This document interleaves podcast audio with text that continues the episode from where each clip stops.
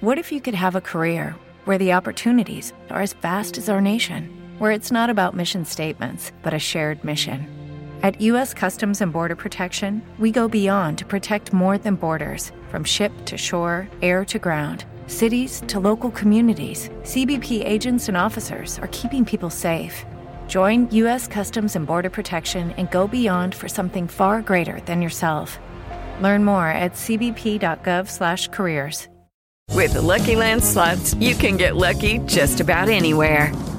This is your captain speaking. Uh, we've got clear runway and the weather's fine, but we're just going to circle up here a while and uh, get lucky. No, no, nothing like that. It's just these cash prizes add up quick. So I suggest you sit back, keep your tray table upright, and start getting lucky. Play for free at LuckyLandSlots.com. Are you feeling lucky? No purchase necessary. Void where prohibited by law. 18 plus terms and conditions apply. See website for details.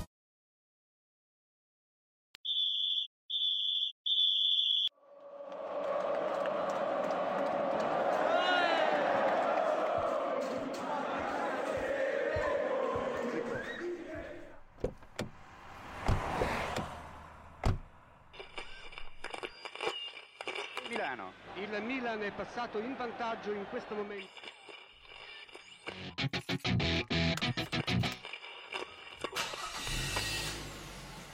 Ma avete visto il movimento sul gol? Sì, sì, infatti è difficile scegliere il migliore in campo. In settimana l'avevamo preparata bene. Ragazzi, la prossima è dura, ma se il Milan fa il Milan. Ma secondo voi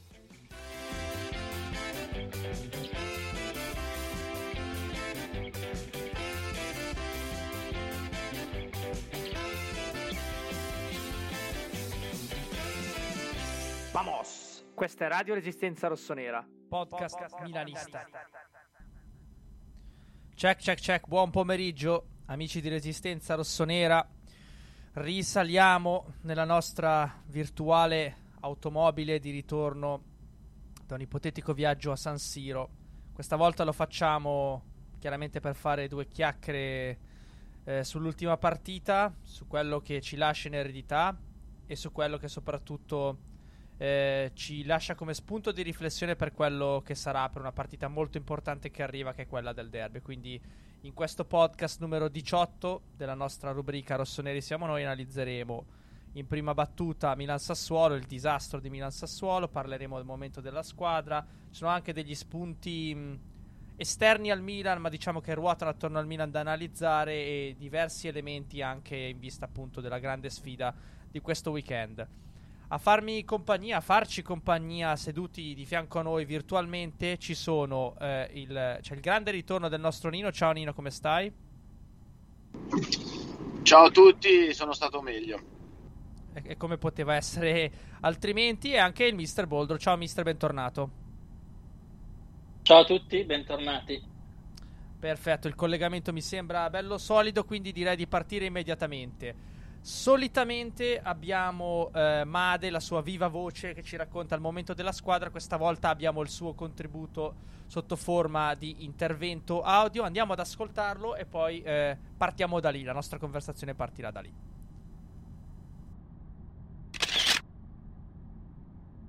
Buongiorno amici di Radio Resistenza Rossonera, eh, un buongiorno amaro, sicuramente come gli ultimi buongiorno che da tifosi rossoneri stiamo affrontando. Eh, cercherò di essere breve per non essere ripetitivo, oggi sono in versione diciamo non in live, eh, quindi mi ritrovo a fare il mio classico intervento.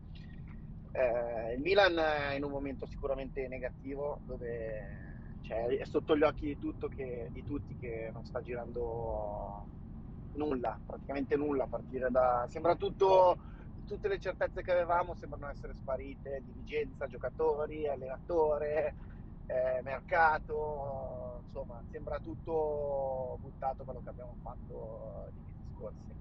Eh, quindi è inutile soffermarsi a, a dire ovvietà. Eh, quello che, che, mi sento di dire è che il calcio comunque è uno sport eh, che alle volte è strano eh, e basta sempre veramente poco, basta una scintilla, una partita, un'occasione per eh, far sì che un momento negativo si trasformi in un momento super positivo o viceversa. La cosa difficile è trovare questa scintilla in questo momento perché sicuramente non sarà una cosa che piove dal cielo, ma sono i giocatori che vanno in campo che devono, devono trovare quella voglia, quella fame, quella cattiveria che, che li aveva contraddistinti fino, fino ad ora. Eh, io se mi capita di guardare le partite delle altre squadre che al momento sono in lotta con noi per un posto Champions perché eh, l'obiettivo al momento è quello della stagione, eh, vedo delle squadre che non hanno nulla di più rispetto a noi. E quindi mi fa, mi fa rabbia, mi dà nervoso che non, non, riusciamo a essere tranquilli per un posto in Champions eh, e a giocarci lo scudetto da, dopo che l'anno scorso l'abbiamo vinto. Però questa è la situazione, dobbiamo accettarla e capire che a questo momento nostra, il nostro valore è quello lì, purtroppo.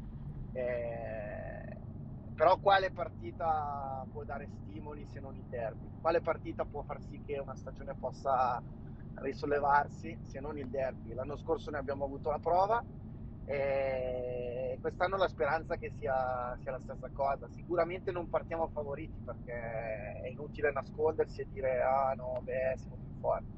In questo momento non siamo più forti dell'Inter, ma non lo siamo di praticamente nessuna squadra in Serie A. Eh, però, eh, come già detto prima, basta poco per far sì che possiamo ritornare a essere Lizza per diventare i più forti e quindi domenica incollati al televisore, tifando e, e sperando veramente che questi ragazzi possano risorgere e farci tornare il sorriso. Come sempre, forza mia.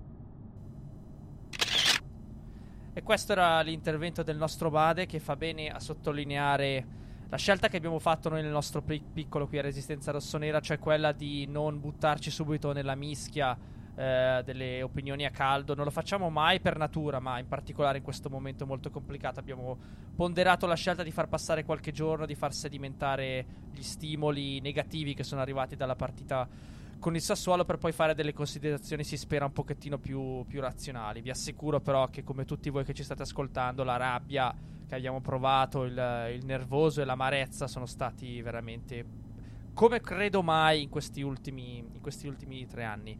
Eh, il nostro Made eh, faceva già eh, riferimento al derby, quindi ci parlava di quello che può essere lo stimolo che dà questa partita, ma io vorrei fare un passo indietro perché sennò rischiamo di perdere un po' il filo cronologico di, di, degli eventi che ci hanno portato fino a qua. Vorrei tornare con voi ragazzi un attimino sulla partita contro il, contro il Sassuolo Normalmente avremmo qui l'intervento di Christian, che però per motivazioni eh, professionali non è riuscito a, a, inviarci. Quindi partirei con te, Nino, che di solito analizzi le partite per noi, e ti chiederei di farci un, un brevissimo escurso sulla partita, quello che ti ricordi, quello che secondo te ci lascia in eredità la, la grande sconfitta contro il Sassuolo.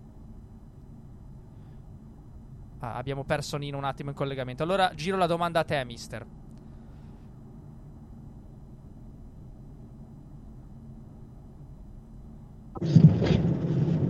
Ah no, dovremmo aver recuperato Nino. Nino, ci sei? Sì, sì, scusatemi, eccomi qui. Perfetto. Prego.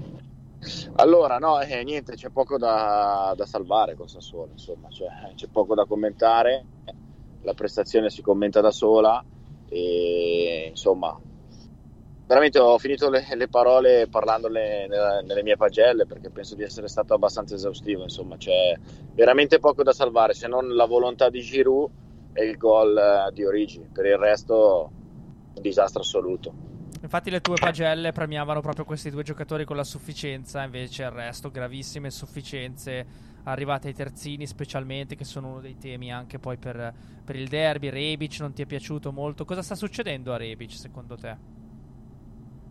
Ma, eh, Rebic, statistiche opta alla mano, è stata la prestazione peggior prestazione a livello di passaggi riusciti dal 1994, mi, mi pare, ad oggi. Quindi di cosa stiamo parlando?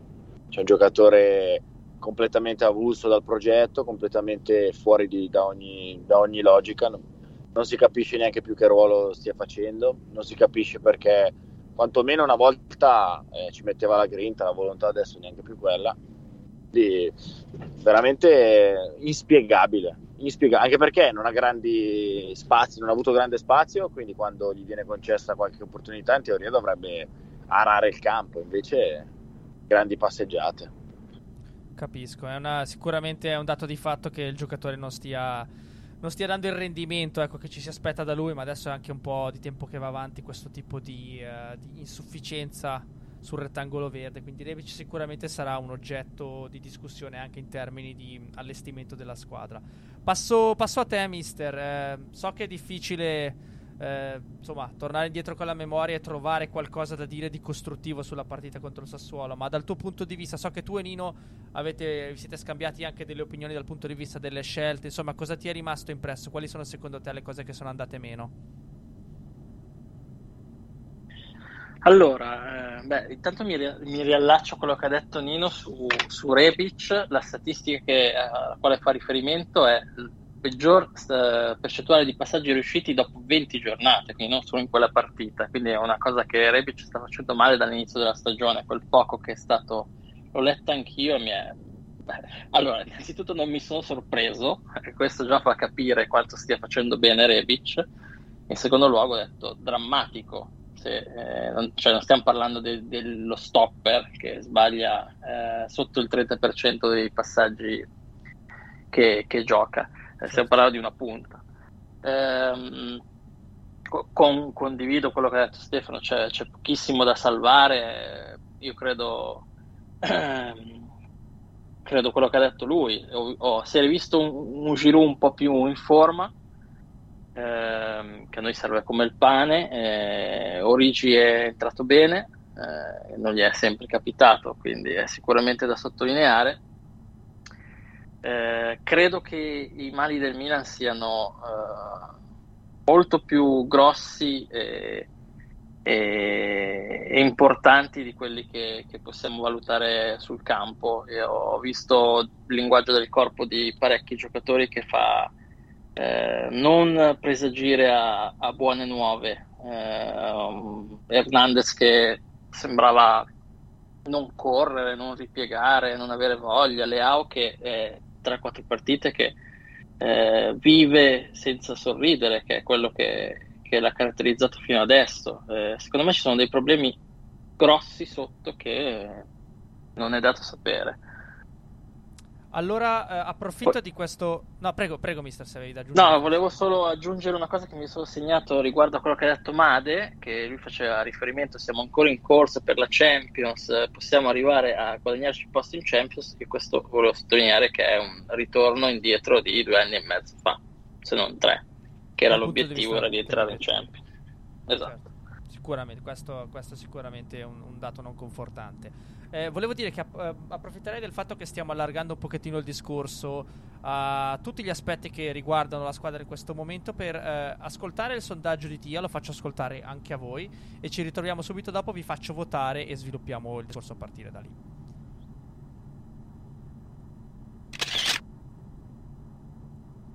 Tecnico, tattico, fisico Tecnico, o mentale? Tattico, fisico, mentale. Qual è secondo voi il fattore determinante di questa crisi?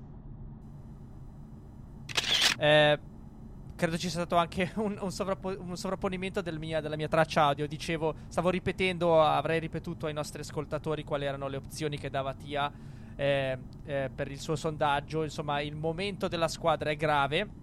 E, diciamo, lui segnala i quattro eh, compartimenti un po' più.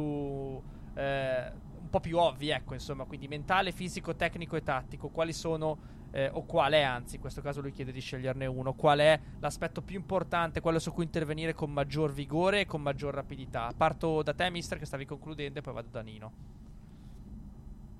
Se ce n'è uno. Mm, secondo me non ce n'è uno. Eh, il Milan è in crisi ovunque, mentalmente perché credo che sia successo qualcosa che non è dato sapere, eh, fisicamente perché mm, continuiamo ad avere lo stesso tipologia di infortuni per ogni, per ogni eh, ruolo in campo per ogni tipologia di giocatore, quindi sempre problemi muscolari e questo ci, con una rosa secondo me corta eh, crea dei problemi. Eh, l'aspetto tecnico-tattico, secondo me, quando ci sono delle, dei, delle problematiche bisogna cercare di, di, di trovare delle soluzioni un po' diverse eh, e non continuare a battere la testa dove stiamo facendo fatica.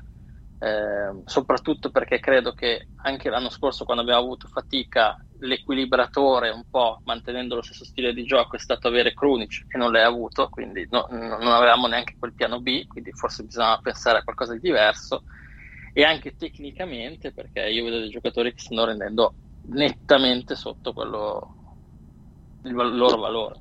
Quindi non mi, non mi scegli uh, un, uh, un aspetto in particolare mi sembra di capire. Secondo me, secondo me è impossibile. Eh, quando si fanno un. Hey guys, it is Ryan. I'm not sure if you know this about me, but I'm a bit of a fun fanatic when I can. I like to work, but I like fun too. It's a thing. And now the truth is out there. I can tell you about my favorite place to have fun Chumba Casino. They have hundreds of social casino style games to choose from, with new games released each week. You can play for free anytime, anywhere and each day brings a new chance to collect daily bonuses. So join me in the fun. Sign up now at ChumbaCasino.com. No purchase necessary. BGW. Void prohibited by law. See terms and conditions. 18 plus. Un filotto di risultati di questo tipo, eh, cioè non sono solo delle sconfitte. Qua è mancata, c'è stata la sconfitta, c'è stata la non prestazione, c'è stata addirittura la, secondo me, a mio parere, la non voglia da parte di qualcuno. Eh, secondo me è molto più ampio che, che, che definire un solo punto di riflessione. Capisco. Allora vado da Nino e eh, aggiungo anche che eh, il sondaggio è naturalmente disponibile sulla nostra pagina Twitter, at RR prime tre R tutte maiuscole. Nino, prima di chiederti una risposta ti do il parziale. Al momento i votanti dicono per il 50% che l'aspetto mentale sembra essere quello su cui dover intervenire con maggior eh, urgenza e il restante eh, 50% è diviso tra fisico e tattico. Nessuno per il momento ha segnalato il problema eh, della, dell'aspetto tecnico. Tu dove ti, dove ti collochi? Ma io sono d'accordo, per me la mente comanda tutto, quindi anche secondo me parte tutto dalla mente. E sono però anche d'accordo sul fatto che andava cambiato assolutamente qualcosa tatticamente. Ma prima di Roma, cioè tu hai fatto fatica a Lecce, hai fatto fatica a Riyadh, nel senso che veramente ti sei accorto che non, non puoi supportare le quattro punte in questo momento, andava fatto lì qualcosa secondo me. Invece, come dice il ministro, abbiamo sbattuto la testa ancora. Abbiamo preso quattro pere contro la Lazio, abbiamo deciso di prenderne altre cinque in casa contro il Sassuolo. E adesso forse si cambia qualcosa, però forse è un po' tardi secondo me. Dal punto di vista dei risultati, sicuramente tardi è una parola che possiamo usare perché adesso arriviamo da un momento ormai consolidato di grandi difficoltà e di non prestazioni, come diceva prima il mister, perché non è solo il perdere, quindi lasciare punti sul campo, è proprio venire travolti dall'avversario a prescindere dalle caratteristiche anche tecniche e tattiche dell'avversario, perché abbiamo affrontato squadre che giocano in maniera molto diversa. Mettiamoci anche pure il Lecce, dove qualche punto l'abbiamo recuperato. Abbiamo sicuramente subito l'avversario, eh, ripeto, a prescindere da quello che fosse il loro, il loro game plan, diciamo. Ehm, quello che è certo è che eh, il, il Mister, dal mio punto di vista, ne ho già parlato sia con voi sia con gli altri ragazzi ha, peccato di. Uh, non credo di presunzione, che è una delle parole che ho visto ricorrere. So che anche tu, Nino, non hai, non hai gradito alcune scelte, non hai gradito alcuni. L'insistenza con la quale si è puntato su determinati uomini e determinati schieramenti. Ma io credo che sia stato una sorta di volersi appellare ai principi di gioco e a, all'assetto tattico che la squadra ha, che conosce bene e che ha portato avanti fino a questo momento, ad, a, a, sbagliando naturalmente perché il campo non mente. E credo che il mister quindi abbia cercato rifugio in quello che è il suo credo calcistico, forse troppo. Appunto, non volendo magari concedere qualcosa alla realtà dei fatti, fare un passo indietro propria, sul proprio modo di intendere il calcio. E adesso eh, vediamo cosa potrà, cosa potrà succedere. Ehm, non so se andare già direttamente su quelle che possono essere le novità tattiche di cui si... Sì, facciamolo, direi che può essere un buon collegamento da fare a questo punto della puntata. Eh, vado dal mister prima, poi torno di nuovo da Nino. Si, sono, si sentono in queste ore tramite diverse fonti eh, novità, possibili novità eh, tattiche, novità di assetto. Il mister Pioli ha anche allontanato nell'allenamento di ieri, credo, eh, chiunque non, fosse, non, facesse parte del, del, gruppo squadra proprio per discutere con i suoi uomini quello che sarà il, il, il progetto tattico contro l'Inter. Si parte dal centrocampo a 3 che mi sembra essere la cosa, diciamo, più, più consolidata. Ecco, mister, tu cosa ne pensi?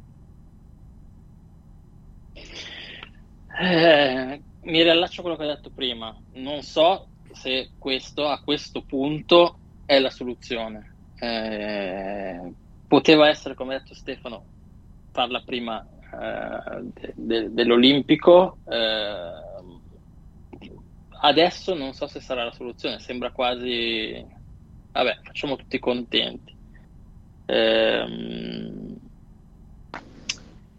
se vuoi che rimanga lato campo, secondo me eh, la squadra ha perso fiducia perché eh, la difesa ha perso coraggio, eh, quindi la linea della nostra difesa si è molto più abbassata perché secondo me non ha fiducia nel, nel portiere ed è abbastanza palese. Non è una linea difensiva costruita per difendere in area e difendere eh, in marcatura, ma l'abbiamo visto t- tutto l'anno. Se pensiamo anche ad esempio al gol della vittoria de- con, del Napoli, ehm, ehm, è un gol che abbiamo preso dentro l'area. Ci sono stati con Sassuolo delle situazioni analoghe non siamo una squadra che è capace di linea bassa e questo ha comportato poi della disgregazione poi nei vari reparti. Eh, non so se il centrocampo 3 fatto adesso una, possa risolvere questi problemi. Secondo me andava fatto un attimino prima. Poi sicuramente vedremo una squadra più compatta, soprattutto perché pare di capire che eh, il terzo centrocampista scelto potrebbe essere Pobega, quindi sicuramente eh, meno tecnica e più di sostanza. Eh, però non lo so, non so se sarà la cura. Purtroppo arriva una partita complicata eh sì, una partita, probabilmente la partita ideale, ma anche la partita peggiore da giocare in questo momento, dove c'è tanta carica di, di pressione, di rivalità e di, anche di reputazione, mettiamolo così, nella stracittadina, che davvero aggiunge tanto, tanto peso a questa partita. Ci, sarebbe, ci avrebbe fatto comodo probabilmente una partita un po' più abbordabile. Detto questo, il Milan nelle ultime partite è un po' più abbordabile, ci metto ampiamente quella di Sassuolo, nonostante la tradizione negativa contro la squadra emiliana eh, non ha performato, anzi sembra aver mollato forse a, ancora di più ehm, sui suoi principi che l'hanno caratterizzata, quelli che, che menzionavi proprio poc'anzi, cioè la, la, difesa alta, la voglia di riaggredire immediatamente, una squadra che questo tipo di, di comportamenti in campo non li ha avuti. Vado da Nino. Eh, tu invece sei uno di quelli che il centrocampo a 3 per l'appunto lo, lo invocava a gran voce. Come la vedi? Anche tu pensi che sia troppo tardi per farlo? Ma io sono abbastanza d'accordo col mister, nel senso che andava fatto sicuramente prima. Chiaramente eh, è obbligatorio farlo adesso, cioè, non vedo altre vie di uscita. Se si presenta ancora 4-2-3-1, cioè, vuol dire che non ha a cuore le sorti del Milan. Quindi assolutamente adesso è da fare. Poi perdi Benasser che è il giocatore più importante in questo momento per l'economia del Milan, quindi non sei neanche fortunato però secondo me la fortuna un po' te la tiri dalla tua parte. Noi quest'anno non siamo stati bravi, non siamo stati bravi e quando si parlava di essere un po' presuntuosi è quello che intendevo, nel senso che eh, se tu ti affidi, come dice, ai tuoi uomini, eccetera, ti accorgi che non sta funzionando, eh, non è obbligatorio andare a picco come il Titanic, cioè si può anche cercare di correggere qualcosina, come per esempio il portiere il portiere è una roba, la scelta del portiere portata avanti così, sicur- cioè, non, veramente ci ho pensato tanto e ho cercato di capire per, quale può essere la ragione perché questo ragazzo viene fatto giocare. E l'unica che mi viene in mente è che Pioli si è impuntato di farlo giocare, perché non c'è una ragione umana per la quale un giocatore che non è in grado di giocare venga schierato continuamente. E non mi venite a dire che le alternative sono peggio, perché peggio è impossibile peggio da, qua, da, quando io seguo il calcio, che sono quasi 30 anni, io non ho mai visto niente di peggio. Quindi, perché per me l'errore, la papera ci può stare. Tipo Mirante esce, fa l'errore, mi, eh, col PSV fa autogol, col pugno, cioè, ci può stare, oddio, può capitare. Ma questa serie di, eh, diciamo di, di, di, di, attitudini, di atteggiamenti che fanno eh, sì che la squadra eh, manchi di coraggio e non abbia più fiducia, per me è aberrante continuare a farglielo fare. Cioè, quindi veramente non riesco a capire il perché. Sono veramente. Perché io Pioli lo stimo, nel senso che secondo me ha fatto grandi cose, però non riesco a capire perché si è impuntato in questa maniera a far giocare quel ragazzo lì. Veramente sono senza parole. Il, il rendimento del portiere, credo io, sì, eh, già è un giocatore naturalmente che non ha le caratteristiche né tecniche né di carisma né di concentrazione del portiere titolare, questo è assodato. Però credo che il suo rendimento, al netto appunto della sua... Mh, lo, lo, metto fra molte virgolette perché non voglio assolutamente mancare di rispetto a un giocatore del Milan, ma la sua inferiorità rispetto a chi eh, è, de- è detentore del ruolo di titolare è peggiorata dal fatto che il rendimento sta ancora, capisci, sta ancora andando ancora più in giù. È, è impicchiata anche il suo rendimento perché lo ricordiamo l'anno scorso, purtroppo siamo stati abituati a fare partite cruciali e, e, periodi cruciali della stagione con il secondo portiere, che è una cosa che difficilmente a una grande squadra capita con la continuità con cui è capitata a noi. Però non l'abbiamo visto essere un, un giocatore di così poca affidabilità e come diceva il mister, che infonde così poca... Mh, serenità, direi. Non è neanche tranquillità, è serenità al reparto. Perché si vedono spesso battibecchi, si vedono spesso linguaggi del corpo che fanno capire che tra portiere e Poi, difesa non si è creata quell'alchimia. Prego. Scusami se ti interrompo, è vero. Poi, però, se si perdono tutti i, livelli, i duelli individuali, il portiere c'entra un po' meno. Certamente. Se perde tutti i duelli, Tomori si fa girare come un calzino da Lautaro. Sì, può essere perché non sei tranquillo, però lì ci metti anche del tuo, eh, perché tutti i duelli stiamo perdendo. Dove eravamo forti gli anni scorsi a sfidare faccia a faccia uno contro uno gli avversari, li stiamo perdendo tutti. Ti faccio l'ultimo esempio, eh, Teo Hernandez, no? su Frattesi, ok? Il Teo che conosco io prende una spallata, si rialza, l'azione dopo lo travolge. E invece no, come gli agnellini, ci prendiamo le spallate, cadiamo per terra, va bene, questo ci viene tale Frattesi che non sa neanche stoppare la palla, ti viene lì e ti dice qualcosa in faccia si posta su Instagram quella roba lì va bene. Cioè, no, io natura... se dentro la domenica dopo, il campo lo, lo, lo, magari posso fare male, ma l'atteggiamento deve essere un altro. No, è, è un momento di, di, buio profondo, sicuramente, e, e credo che ci siano tante le componenti che ci hanno portati qui, po' le abbiamo analizzate noi, un po' sicuramente non ci è dato sapere perché ricordiamoci che quello che guardiamo noi sono i 95-100 minuti della domenica e poco altro ci è dato sapere di quello che realmente accade durante la settimana. Credo che ci siano delle scorie che arrivano sicuramente dal mondiale per quanto riguarda Hernandez. Ne avevamo parlato proprio con te, Nino, eh, anche col mister. È proprio un discorso di mentalità che è venuta un po' calando, che lo caratterizzava. La mentalità di quella fame anche di cui, di cui parlavi tu, Nino, è venuta meno e questo fa sì che anche il rendimento del ragazzo sia, sia inferiore. Però credo che mh, questo ci porti anche un po' a dover riflettere su quello che è il, il nostro ruolo eh, di, di, supporters e, e, insomma anche di tifosi. E volevo riprendere eh, un, uh, un, contributo che vedo girare avete, avrete visto anche noi su, a voi sui social di uh, Banda Kashavit che è un profilo che seguiamo noi come Resistenza Rossonera ma che anche personalmente ritengo sia un profilo che ha sempre un modo molto razionale di analizzare le cose. E, ci, e rifletteva sul fatto che la nostra rabbia, la rabbia con la quale parli tu Nino eh, spesso per chi non la sa incanalare nella maniera corretta, diventa un, veramente un odio e, una, e un rancore verso io, la squadra.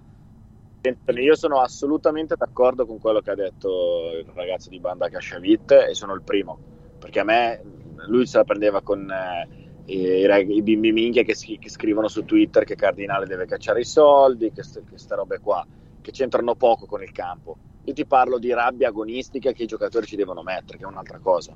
E secondo non me questo. Sto parlando di. No, no, è un eh, ragionamento in La deve, la società non deve. Questi, gli 11 che vanno in campo devono dare il meglio e siamo d'accordissimo. Assolutamente. E come tifoso mi sento in dovere di stare vicino adesso alla squadra perché è facile a maggio eh, in piazza Duomo esultare, facilissimo. Dopo no, mio, tanti mio... anni, però, perché magari ce, ce, lo si dimentica, tanti anni di settimi posti, di, personalmente abbonato allo stadio, quindi non mi sento di poter, come dire, di essere attaccabile da quel, da quel punto di vista lì, personalmente. Assolutamente, assolutamente. No, no, il mio era proprio un appello a compattare le linee e a, in un certo qual modo, responsabilizzare, perché io credo che questo sia un elemento che è mancato in tante analisi, anche nelle nostre probabilmente, eh, il fatto di responsabilizzare chi va in campo a prescindere da quelle che possono essere le mancanze della società, su cui arri- arriviamo adesso nel, nell'ultimo blocco della puntata, e, o il discorso Ma di certo, mercato, i responsabili nel gioco del calcio sono sempre i giocatori.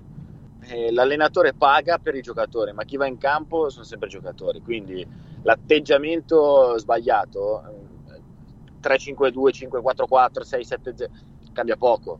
L'atteggiamento è di chi va in campo, ma il discorso che si faceva tra di noi è che purtroppo nel mondo del calcio è più facile cambiare un allenatore comunque pensare di cambiare la guida tecnica piuttosto che cambiare la mentalità di 12, 13, 14 giocatori. Era questo senso, ma che i colpevoli, tra virgolette, siano i giocatori che vanno in campo, penso che non è neanche sotto, insomma, non è, non è in discussione. No, certo, però eh, tante volte, qua adesso vado a coinvolgere il mister, la responsabilità... Eh... Lucky Land Casino, asking people what's the weirdest place you've gotten lucky? Lucky? In line at the deli, I guess? Aha, in my dentist's office. More than once, actually. Do I have to say? Yes, you do. In the car before my kids' PTA meeting. Really? Yes. Excuse me, what's the weirdest place you've gotten lucky? I never win and tell. Well, there you have it. You can get lucky anywhere playing at LuckyLandSlots.com. Play for free right now. Are you feeling lucky? No purchase necessary. Void where prohibited by law. 18 plus. Terms and conditions apply. See website for details. It is Ryan here, and I have a question for you. What do you do when you win? Like, are you a fist pumper? A woohooer, a hand clapper, a high fiver. I kind of like the high five, but if you want to hone in on those winning moves, check out Chumba Casino. At ChumbaCasino.com, choose from hundreds of social casino style games for your chance to redeem serious cash prizes. There are new game releases weekly, plus free daily bonuses. So don't wait. Start having the most fun ever at ChumbaCasino.com. No purchase necessary. BGW. Void were prohibited by law. See terms and conditions. 18 plus. Chiaramente tecnica e tattica rimane quella dell'allenatore da contratto e su questo non c'è alcun dubbio, quindi il ragionamento che fai tu Nino non fa una piega. Però eh, tante volte nel calcio odierno questo fatto di avere un allenatore parafulmine un po' leva ehm, le, le, responsabilità, crea un po' un alibi, no, mister, a certi giocatori in un momento difficile perché non, non cioè, voglio, non voglio che passi il messaggio che noi stiamo puntando il dito contro i giocatori del Milan o, o, usiamo parole come indegni o insomma tutto quello che capita di sentire in momenti di grande rabbia. Cosa ne pensi tu, mister? Il fatto che l'allenatore paghi, tu che sei, sei allenatore e ti è capitato sicuramente di attraversare momenti difficili, non è un po' facile avere solo una testa che paga sempre?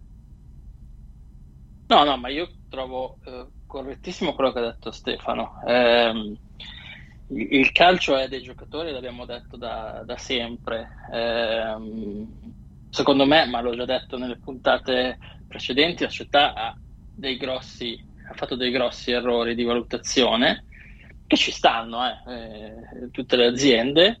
Ehm, credo che però sia inaccettabile quello che rimarcavamo, l'atteggiamento, la, rabbia, la mancata rabbia, la mancata voglia, la manca- il mancato attaccamento alla maglia che si è sempre visto tranne queste ultime partite. E se manca quello, mh, puoi metterci Guardiola, come ci puoi mettere il presidente del Chelsea che spende 700 milioni di euro e il risultato non cambia.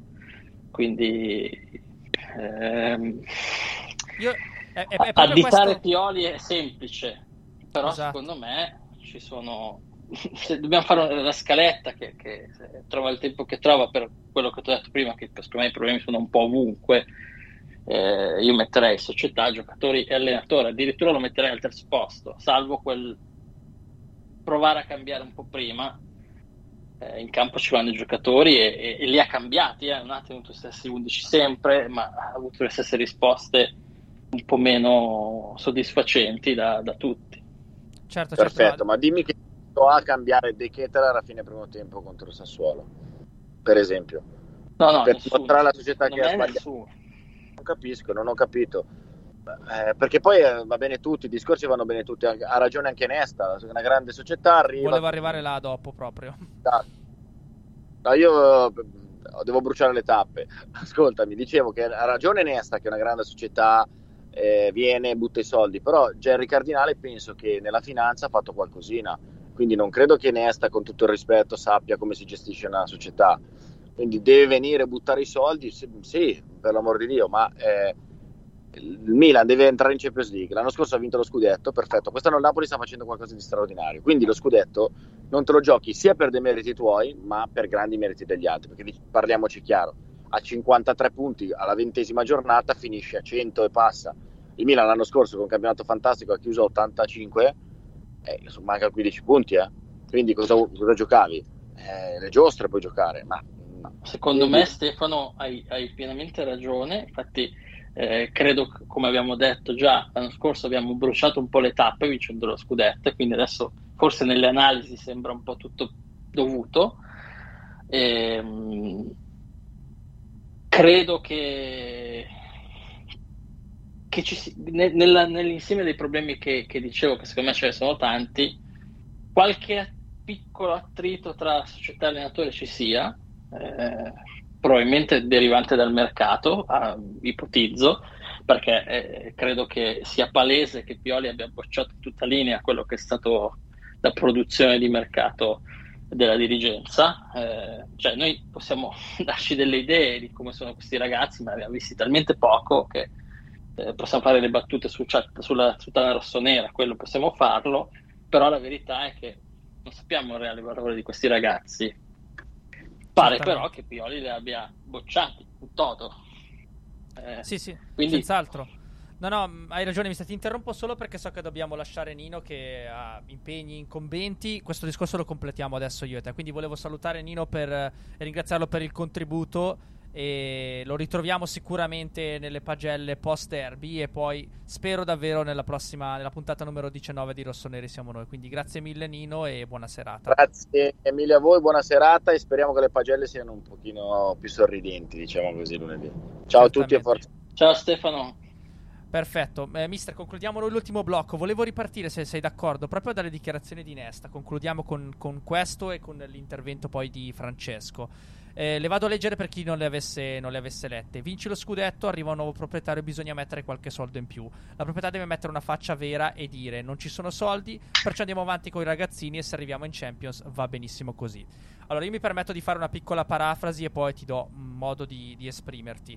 Chiaramente Nesta fa anche un discorso un po' da, da, da, da, uomo di campo ma anche da tifoso perché si parlava alla Bobo TV che è sicuramente un, un palcoscenico nel quale si parla molto più da tifosi che da addetti ai lavori naturalmente il suo è un sentimento condiviso. Speravamo tutti di poter vedere un Milan eh, molto più eh, in grande sotto tanti punti di vista. Però credo che il ragionamento che fa di fondo ci possa stare. Si collega molto a quello che hai detto tu adesso su Pioli. Mi spiego meglio. Il Milan fa un mercato che in estate, quindi fermiamo il cronometro un attimo là, eh, ha la logica di voler mettere un trequartista di qualità, che è eh, De Ketelare, almeno visto come tale e dei rinforzi a centrocampo contando di avere il centrocampo a due che sarà sempre to- Tonali e, e Bennasser con degli, dei giocatori come Pobega che eh, insomma se ne dica quello che si voglia ma ha esperienza in Serie A ha anche delle annate alle spalle con buon rendimento e integrare dei giovani che si spera possano esplodere diciamo in mano fra virgolette quindi fino a quel momento là il mercato che viene fatto le scelte tecniche che vengono fatte hanno una loro logica ora fast forward un po, di, un po' di mesi, sei mesi, quello che è, naturalmente ci troviamo con di fronte una situazione un pochettino diversa. E ti pongo la domanda, mister. Il fatto di essersi intestarditi con quel modulo, con quel trequartista di qualità e non con il trequartista di quantità e di solidità che era che sì l'anno scorso e poi Krunic e invece quest'anno sono Diaz e, e De Ketelare, non è un po' anche sintomo eh, eh, di una linea scelta in condivisione con la società che però non ha pagato e magari adesso qualche problema lo crea, qualche, poi il discorso che facevi tu. No, io credo che è successo qualcosa perché, come ho detto l'ultima volta, il Milan cercava un difensore centrale, un centrocampista fisico, una alla destra, non cercava un trequartista alla fine poi ha dovuto prendere ehm, Dest per l'infortunio di Florenzi perché sennò non sarebbe arrivato ma eh, il fatto che è stato tolto poi adesso anche dalla lista Champions fa un po' capire che è, è stato un tappabuchi eh, poi si è varato su un trequartista che in Belgio non faceva il trequartista eh Belgio faceva Infatti ho detto visto mobile, come tale. No, certo, visto come tale perché così è poi entrato nei nostri meccanismi, ma sì, assolutamente. Abbiamo preso sì un difensore centrale, ma non credo che fosse il profilo che si cercava, tant'è che prima si cercava Botman, che al momento è il miglior difensore della Premier. si è preso un ragazzino dalle belle speranze, per l'amor di Dio, capitano dell'Under 21 tedesca, mi sembra un, un buon profilo, ma eh, tutt'altro rispetto a Botman. Si è preso un giovanissimo centrocampista insieme a Pobega a sostituire un titolare, perché sì, era il titolare di questo Milan e secondo me Benassere e Tonali sono due fortissimi centrocampisti, ma insieme mancano un po' di equilibrio molte volte. Ehm, non si è presa dalla destra, quindi si è andato a riscattare Messias e per me ci sono stato tanti, deve essere successo qualcosa in quell'arco temporale. Quindi se interpreto eh. bene quello che stai dicendo, dal tuo punto di vista si parte con una strategia che magari è l'area tecnica o l'allenatore stesso che dettano, poi il mercato evolve in una certa direzione e si vira quasi d'improvviso da un'altra parte e si arriva alla situazione in cui siamo adesso. È questo che stai dicendo più o meno? Sì, secondo me, secondo me sì, secondo me la, la prima linea quella con Gazzidis per intenderci, Elliott, era eh, seguire l'allenatore e quindi si andava sul mercato che oh, da fuori a noi sembrava il mercato perfetto. Chi era non sapevi come tornava e quindi un centrale titolare e, al posto di Romagnoli perché Romagnoli ruotava con gli altri due, serviva. È andato via che sì, che era un titolare, giocare quattro obiettivi con Benassere Tonali 60 partite era impensabile L'ala destra è stato un po' la, la, il problema dell'anno scorso, evidente, perché al di là dei 5-6 gol che ha fatto Messias e, e, e, sai la stima che ho per Salem Kerskas, io lo vedrei un po' più dietro, perché secondo me ha le qualità per diventare un ottimo terzino, ehm, però mancava il Leao della, della fascia destra. Sì, di là, sì. eh, e Zie c'era un nome caldo, caldissimo, lo è sempre stato quel mercato lì secondo me era il mercato di Pioli, sapeva di avere Brian Diaz, sapeva di avere possibilità magari di avere Adlima, lo vedeva come secondo me un giocatore da far crescere, eh, Krunic, perché secondo me il preferito di Pioli in quel ruolo lì è Krunic, e secondo me aveva la sua rosa completa e a mio avviso, col senno di poi, era una rosa che poteva tranquillamente lottare per aprire un ciclo vero. Ehm, poi è cambiato tutto, secondo me l'allenatore non era pienamente d'accordo su queste scelte e l'ha dimostrato non facendoli giocare, un po' si è inclinato il rapporto a mio avviso, ehm, secondo me c'è stato il grave errore di non accorgersi che serviva un portiere, questo è l'unico secondo me o- errore oggettivo della società, che gli altri possono essere soggettivi ma oggettivamente secondo me c'è questo. Sono assolutamente e... d'accordo su questo. e per chiudere, eh, visto che so che siamo in chiusura, eh, sulle parole di Nesta, ehm, ho, ho, scritto su Tana Rossonera l'altro giorno, proprio in merito a queste parole, che abbiamo, secondo me abbiamo una società che vede il Milan come un'azienda e quindi eh, a loro interessa fare profitto, renderla sana e quant'altro. E ha messo un po' eh, da parte il l'avere una squadra per, per tifo come potevano essere stati gli anni d'oro di Berlusconi. Certamente il calcio è cambiato da questo punto di vista, eh, le cose sono veramente molto diverse rispetto anche solo a 15 anni fa e è una cosa che stiamo vedendo un po' sia in negativo per quanto riguarda per esempio il Milan che magari ha una politica eh, molto, molto, conservativa dal punto di vista degli, degli acquisti e in generale della gestione e, però lo vediamo anche dall'altra parte, squadre come il Chelsea, per esempio, che sono squadre costruite eh, soltanto per, eh, mi viene da dire, per lo show e per, eh, e per, eh, insomma, per costruire quello che è l- l'aspetto degli, de- dell'entertainment, dell'intrattenimento. E questo ci porta a un forte contrasto di valori, perché nel calcio odierno, come dicevi tu, mister, Esistono, esiste il tifo, che è quello che ci interessa maggiormente, eh, che chiaramente ha a che vedere con il lato sportivo, ed esiste il profitto invece, che è quello che guida un po' l'operato delle società di calcio e che in questo momento, duole dirlo perché chiaramente noi siamo appassionati di questo sport da, da quando era diverso, eh, duole dire che adesso è il profitto quello che in realtà prende il sopravvento, profitto inteso come sostenibilità economica e altri, tante altre accezioni, diciamo, del, del, discorso finanziario che è quello che prevale nella maniera più assoluta e in occasioni un po' particolari, come è stato magari anche il mercato estivo del Milan e anche quello invernale, forse ancora maggiormente, ci crea delle delusioni. Eh, chiaramente non è, non è semplice eh, confrontarsi con questa realtà, ma credo che soprattutto i tifosi del Milan, arrivando, come diceva Nino precedentemente, da tanti anni di mala gestione eh, economica, hanno imparato a conoscere le difficoltà che sono, uh, che sono sulla strada anche del tifoso, no, mister? Cosa ne pensi? Sì, sì, eh, assolutamente bisogna eh, condividere, que- condividere, imparare a, a ambientarsi a questa nuova tipologia di, di seguito sulle squadre, soprattutto in campionati come magari quello italiano dove eh, al momento eh, vive sotto la grossa ombra della Premier League che eh, mangia tutti gli altri mercati, quindi bisogna cercare di eh, riuscire ad associare eh, il tifo e il seguito della squadra senza aspettarsi questi investimenti faraonici, quindi con la pazienza. Tra l'altro questo discorso qua mi, mi, porta, mi, mi, porta, a farti una domanda strettamente tecnica. Dicevo poc'anzi del, del Chelsea che è sicuramente l'esempio principe in questo momento di come la Premier League abbia uno strapotere economico che esercita senza neanche mh, volerlo mascherare minimamente ti chiedo proprio il Chelsea, è un po' una parentesi che apriamo. Come ti spieghi il fatto che abbia allestito una squadra di questo genere che continui a fare incetta di campioni eppure i risultati sportivi non arrivano? Non so se segui la squadra, la squadra londinese, ma ti sei, ti sei fatto un'idea tua di cosa manca?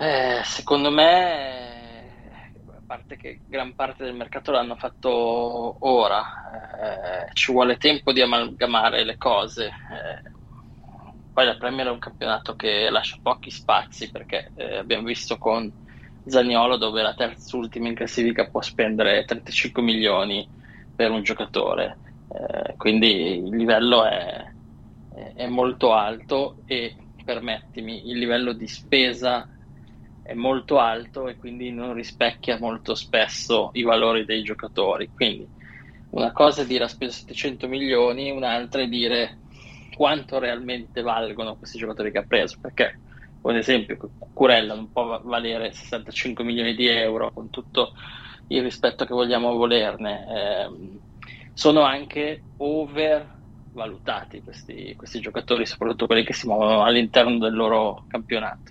Certamente, e tra l'altro questo è, porta, mi viene da pensare che porta anche un duplice mh, svantaggio per campionati Uh, che non, non, dobbiamo esitare a definire minori, ahimè, come la Serie A in questo momento. Cioè, non solo non c'è il potere economico di portare determinati nomi, anche emergenti, perché proprio il Chelsea in questo mercato uh, invernale ha preso anche, mi viene in mente il nome di Mudrik, che è un giocatore preso presumibilmente in prospettiva, che sicuramente non determinerà le sorti della squadra nel, nell'immediato, eppure ha una cifra eh, un cartellino del prezzo altissimo. Comunque dicevo, non solo non c'è la possibilità di competere con questi club eh, per quanto riguarda l'ingaggio dei giocatori, ma poi anche la discussione dei termini eh, veri e propri cui con cui un giocatore si presenta alle società italiane diventano paragonabili, perché è inevitabile che eh, si pensi ai top player europei che hanno determinato ingaggio, che determina- gli viene riconosciuto un determinato status, e ai, per- ai mh, top player nostrani, chiaramente il riferimento in questo caso era Faleao, che poi a quel punto vogliono in un qualche modo sedersi allo stesso tavolo di questi campioni, no? Quindi è un duplice svantaggio per noi.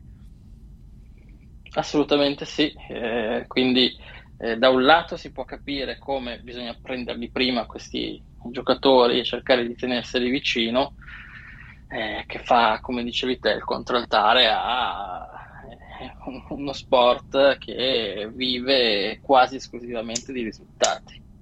Assolutamente sì soprattutto eh, per aumentare le, le, entrate e il valore del brand. Esatto, che è, che è una pillola difficile da far, da far digerire a tifosi del Milan che hanno un palato estremamente sofisticato, arrivando da 30 anni, lo diciamo, anche più di 30 anni, lo diciamo poc'anzi, di successi e di primeggiare sotto tutti i punti di vista. Eh, il Milan è sempre stata una società all'avanguardia che poi si è smarrita e si sta ritrovando piano piano, però sta necessariamente intraprendendo un percorso alternativo a quello di società come quelle inglesi che hanno eh, un potere molto diverso. Forse hanno magari meno programmazione e meno mh, visione, ma hanno la possibilità veramente di correggere le stagioni in- anche in corso d'opera, dicevi tu giustamente, del Chelsea con una facilità che in Italia ne- nemmeno la Juventus, lasciando ora da parte tutto quello che sta succedendo, eh, ha, ha mai avuto nei periodi di, diciamo, di maggior sfarzo. Ecco. In Italia è veramente tanto tanto tempo. Io andrei indietro fino quasi agli anni 90, i primissimi anni 2000, quindi stiamo parlando di 20 anni e più in cui in Italia non c'è quel tipo di possibilità e, bis- e il Milan credo che abbia forse forzatamente per i propri standard abbassato un pochettino l'asticella proprio per eh, cercare di battere percorsi alternativi e, e mettere insieme un progetto che si basi su altri valori.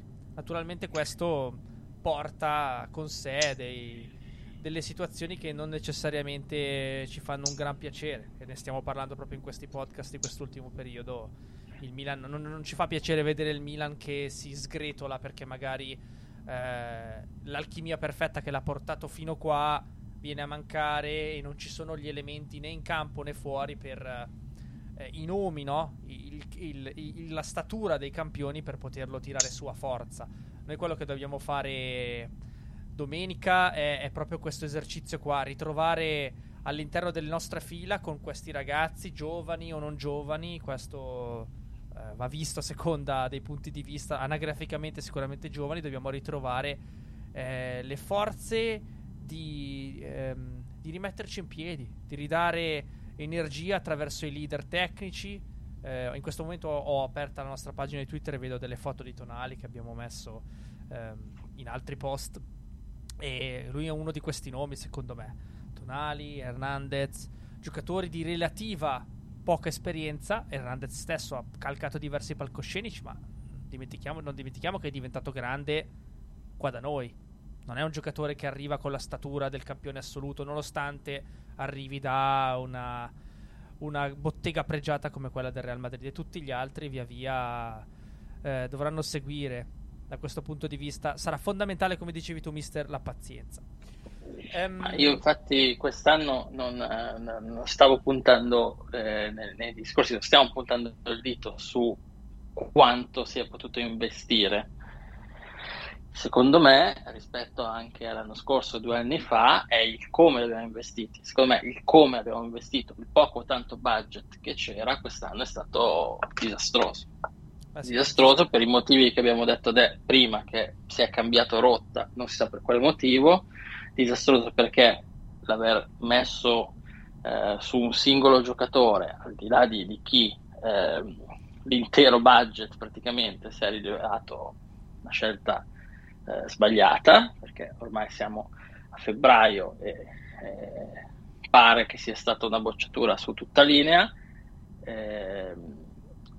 Eh, sbagliato perché ho parlato prima del portiere che incredibilmente ah, sì. è una, una, lacuna non risolta quindi mh, mm, quando eh, per riallacciarmi anche a quello che dicevamo prima del podcast eh, di Banda Cashevit non, non è tanto il puntare il dito su perché non si investe, perché non diventiamo grandi subito come era un tempo, ma era come sono stati tantissimi elogi a Maldini e Massara nelle scorse eh, sessioni di mercato, stavolta forse qualche errore è stato commesso. Senz'altro. Senz'altro. Il portiere è uno di questi argomenti scottanti dove è stata fatta una valutazione. C'è sicuramente una componente di sfortuna perché ora, lasciando perdere le polemiche delle ultimissime ore sulle quali sorvolo a pie pari, ma Megnan nessuno si poteva aspettare che realmente venisse a mancare per tutto questo tempo. Lì è stato un errore di valutazione probabilmente da condividere tra l'area tecnica e chi tasta i giocatori, eh, ne testa il polso con, eh, con, con, frequenza, con quotidianità. E la possibilità di prendere un portiere doveva seriamente essere considerata in questo mercato di gennaio perché il tirare avanti alla lunga ci ha davvero penalizzati oltremodo e probabilmente ha aggiunto incertezza a quello che già era un momento di calo molto evidente della squadra, forse fisiologico, ripeto, abbiamo detto prima non ci torniamo, ma sono tanti fattori che hanno portato a questa situazione, quindi quello sicuramente... Sì, sì, io, il portiere io l'avrei fatto a prescindere da Magnan, perché eh, io non, adesso non vorrei lanciare una croce, ma lo diciamo dall'anno scorso quando eh, ci è andata bene, non credo che sia, magari lo è stato negli anni prima, ma adesso non credo che sia proprio un atleta mh, presentabile nel massimo campionato, cioè eh, al di là di Megnan, il Milan non ha un secondo affidabile. Io penso che anche a livello degli allenamenti eh, cambi eh, in maniera esponenziale. E eh, fidati che quando si allena una squadra, dentro una squadra, è fondamentale avere la competizione eh, certo. tra i vari eh, giocatori che si giocano al posto. L'ho detto più volte in Tana secondo me quest'anno al Milan è mancato questo anche, cioè ci sono dei, dei, de, delle soluzioni di gioco che non, non hanno ricambi eh, presunti all'altezza, presunti perché poi il mister che decide ha palesato che non ha ricambi all'altezza, non ha mai rischiato o avuto fiducia se non in estrema necessità dei nuovi acquisti. Senz'altro, senz'altro un discorso che abbiamo elaborato a sufficienza. Mister, abbiamo detto che siamo in chiusura, l'abbiamo detto un quarto d'ora fa. Andiamo con l'ultimo blocco, cioè con il, la presentazione dell'avversario che ormai abbiamo presentato già svariate volte questa stagione da parte del nostro Francesco e poi ci troviamo per le considerazioni finali. Ragazzi, purtroppo il nostro Milan in questo momento sta vivendo un, un momento particolare, negativo purtroppo, ma fa niente, arriva una partita che può essere benissimo la svolta della stagione, come lo è stato l'anno scorso nel derby. Quindi domenica sera il Milan dovrà stare bello compatto, quello che non è stato in queste partite. E L'Inter, a mio avviso, come ho già detto, non sta attraversando un ottimo momento, anche se in Coppa Italia è passata meritatamente con l'Atalanta, facendo anche una discreta partita però vedendo le ultime prestazioni della, dell'Inter, anche l'Inter non è al top, quindi il Milan dovrà fare la sua partita, star bello, eh, bello accorto, bello eh, senza, senza, cercare di, di, di, vincere la partita a tutti i costi.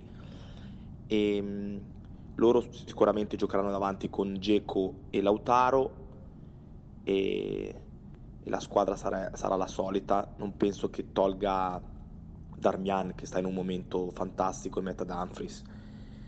Quindi domenica sera 11 leoni. Forza ragazzi, vamos!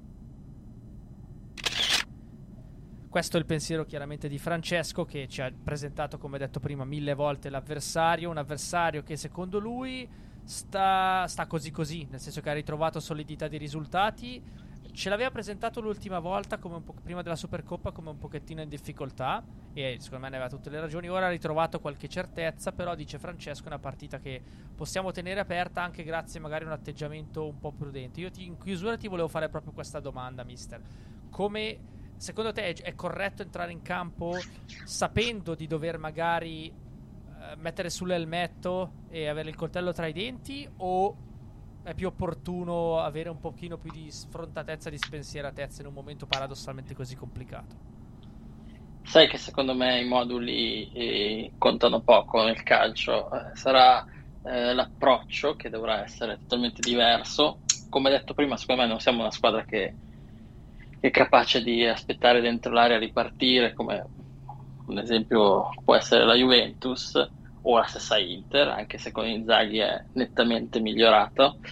Ehm, attenzione, io secondo me bisogna stare attenti che eh, noi allenatori quando ci sentiamo un po' in, in bilico o comunque siamo a, non dico l'ultima spiaggia, ma eh, cerchiamo sempre di tirar fuori dal cilindro qualche, qualche prova, convinzione, magari non del tutto sensata, lo dico perché lo so, eh, mi, mm, non mi sorprenderebbe un Milan con qualche giocatore messo in qualche posizione un po', un po' inusuale.